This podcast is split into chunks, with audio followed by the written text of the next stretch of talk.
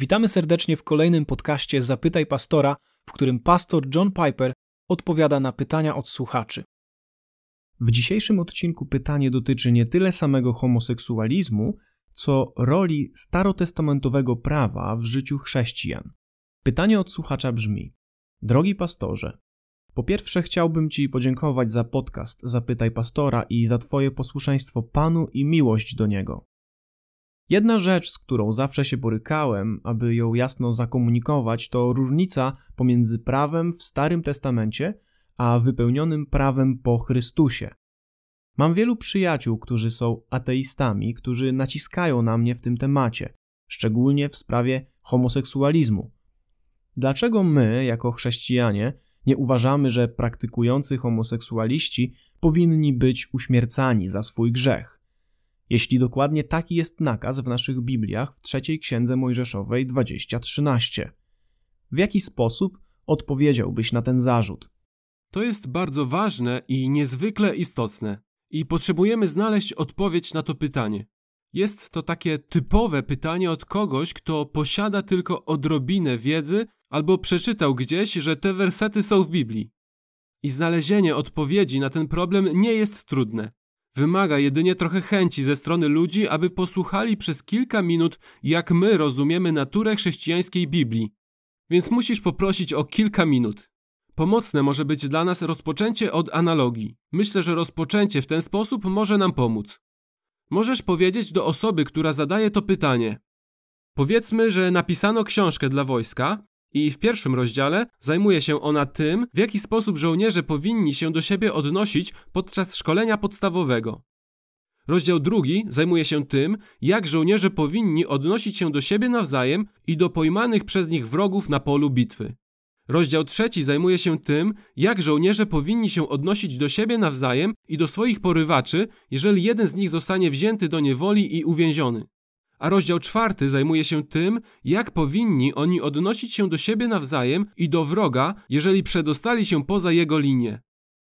Czy ktokolwiek oskarżyłby żołnierza o nieposłuszeństwo, jeżeli zostałby uwięziony jako jeniec wojenny i byłby posłuszny instrukcjom z rozdziału trzeciego, a nie instrukcjom z rozdziału pierwszego? Nie, nikt by go o to nie oskarżał. Właśnie w taki sposób ma być używana ta książka. I właśnie takiego rodzaju księgą jest Biblia była napisana pod wpływem Bożego natchnienia na przestrzeni około 1500 lat, w różnych epokach, podczas których Bóg obchodził się ze swoim ludem na różne sposoby. Nie wszystko, co Biblia przeznaczyła dla Bożego ludu Izraela pod panowaniem sędziów albo pod panowaniem królów, albo co Bóg przeznaczył dla chrześcijan pod przewodnictwem apostołów w Nowym Testamencie, jest takie samo.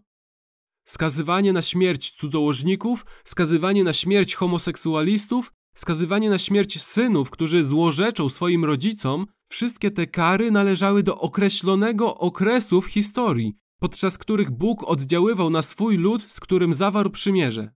Sposób, w jaki Bóg postępował z ludem przymierza, dramatycznie zmienił się wraz z przyjściem na świat Bożego Syna Jezusa Chrystusa. Taka jest podstawowa natura Biblii i historii zbawienia, którą musimy przekazać naszym krytykom.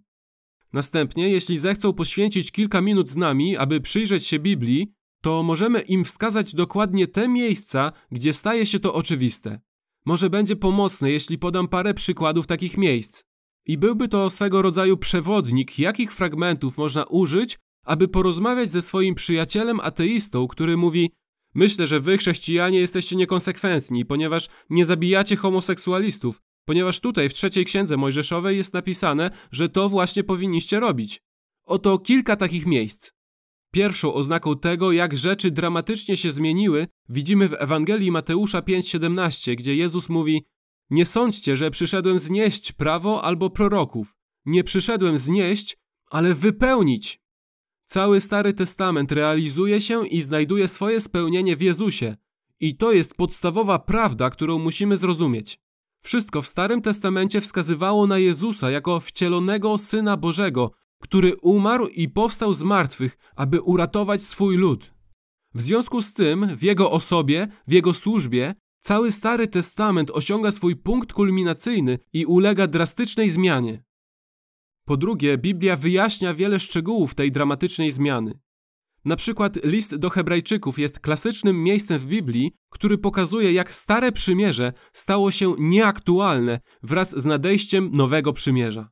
W Hebrajczyków 8:13 czytamy: A gdy mówi nowe, uznaje pierwsze za przedawnione, a to, co się przedawnia i starzeje, bliskie jest zaniku. Na przykład śmierć Jezusa jest ostateczną ofiarą za grzechy. A więc cały starotestamentowy system składania zwierząt w ofierze dobiega końca. Hebrajczyków 7:27 i 9:12 mówi, że Jezus jest ostatecznym barankiem Bożym. Cały starotestamentowy system ofiarny dobiegł końca. Nie ma już zastosowania. Kolejnym przykładem z Hebrajczyków jest to, że Jezus sam składa siebie jako ofiarę, a zatem Jezus jest ostatecznym kapłanem, a więc nie potrzebujemy już kapłanów.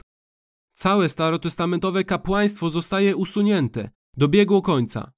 Mamy jedynego, nowego, ostatecznego, wiecznego arcykapłana Jezusa Chrystusa.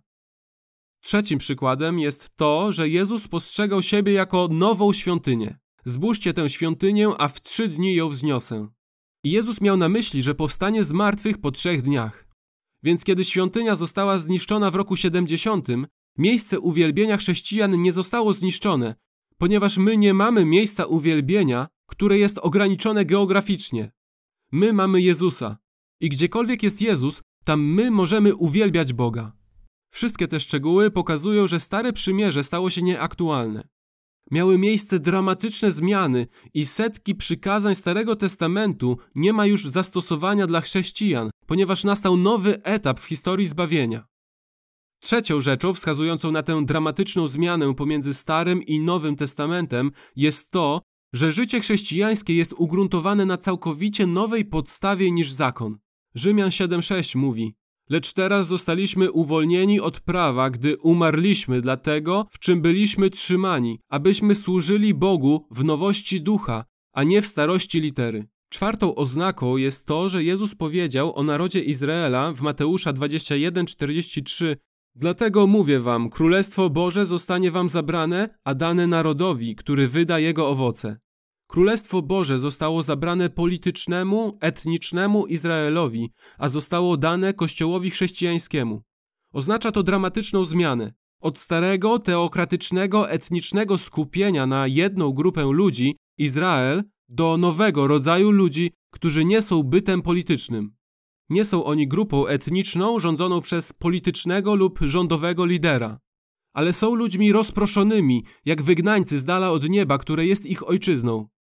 Rozproszeni są na całej ziemi, mieszając się między wszystkimi grupami etnicznymi świata, z królem w niebie, a nie na ziemi. Także Jezus mówi do Piłata: Moje królestwo nie jest z tego świata. Gdyby moje królestwo było z tego świata, to moi słudzy walczyliby, abym nie został wydany Żydom. Teraz jednak moje królestwo nie jest stąd. A więc Kościół już nie funkcjonuje tak, jak funkcjonował Izrael, jako państwo lub polityczna agencja rządowa i dlatego nie wymusza swoich przekonań mieczem. Piątą oznaką jest to, że chrześcijanie są uwolnieni od starego, teokratycznego, etnicznego nastawienia, które wymagało różnego rodzaju kulturowych cech wyróżniających, jakie mieli Żydzi, aby odróżnić się od innych narodów. Na przykład w Ewangelii Marka 7:19 Jezus ogłasza, że wszystkie pokarmy są czyste, a więc cały system zasad związanych z pokarmem zostaje usunięty, ponieważ nie musimy wyróżniać się ze wszystkich narodów świata. Jesteśmy częścią narodów świata. Jemy wszystko, co jest nam oferowane, ponieważ jesteśmy na misji ewangelizacyjnej, aby pozyskać ludzi ze wszystkich ludów świata, których my sami jesteśmy częścią. Następnym przykładem jest obrzezanie. Obrzezanie było cechą, która definiowała Izraelitów wśród narodów świata. A w Galicjan 5:6 jest nam powiedziane, że już nie ma ono znaczenia dla chrześcijan. Nie jest już więcej wymagane od chrześcijan. Szóstą oznakę tej dramatycznej zmiany pomiędzy Starym i Nowym Testamentem stanowi Ewangelia Mateusza 5, 38 do 39. Słyszeliście, że powiedziano: oko za oko i ząb za ząb. Lecz ja wam mówię: nie sprzeciwiajcie się złemu, ale jeśli ktoś uderzy cię w prawy policzek, nadstaw mu i drugi. Innym przykładem zmiany moralnych oczekiwań jest fragment, gdzie Jezus mówi o rozwodzie. W Mateusza 19 od 7 do 8 pytają go: Dlaczego więc Mojżesz nakazał dać list rozwodowy i oddalić ją? A oto co on odpowiada. Z powodu zatwardziałości waszego serca Mojżesz pozwolił wam oddalić wasze żony, ale od początku tak nie było. Innymi słowy, chociaż Mojżesz ustanowił tę klauzulę, ja już tego nie robię. Możemy więc zauważyć, że wraz z Jezusem nadchodzi zmiana w kwestii oczekiwań moralnych dla Bożego ludu. A teraz w końcu, odwołując się bezpośrednio do pytania o homoseksualistów skazywanych na śmierć w Starym Testamencie. W Nowym Testamencie jest to przedstawione jako śmiertelne przewinienie, traktowane w inny sposób.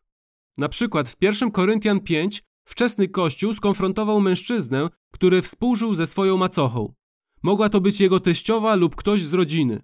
Dla wszystkich narodów, nawet ludzi spoza kościoła, ten grzech seksualny był traktowany jako straszny i zły. Werset ten brzmi następująco.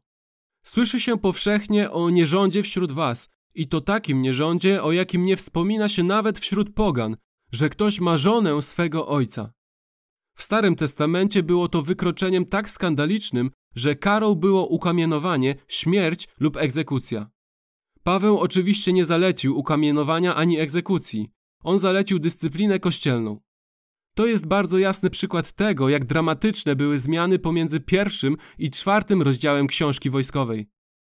Tak więc ogólnym celem w naszym postępowaniu z krytykami, którzy nie znają Biblii, jest skierowanie ich do Jezusa, który jest celem wszystkiego, co znajdujemy w Biblii.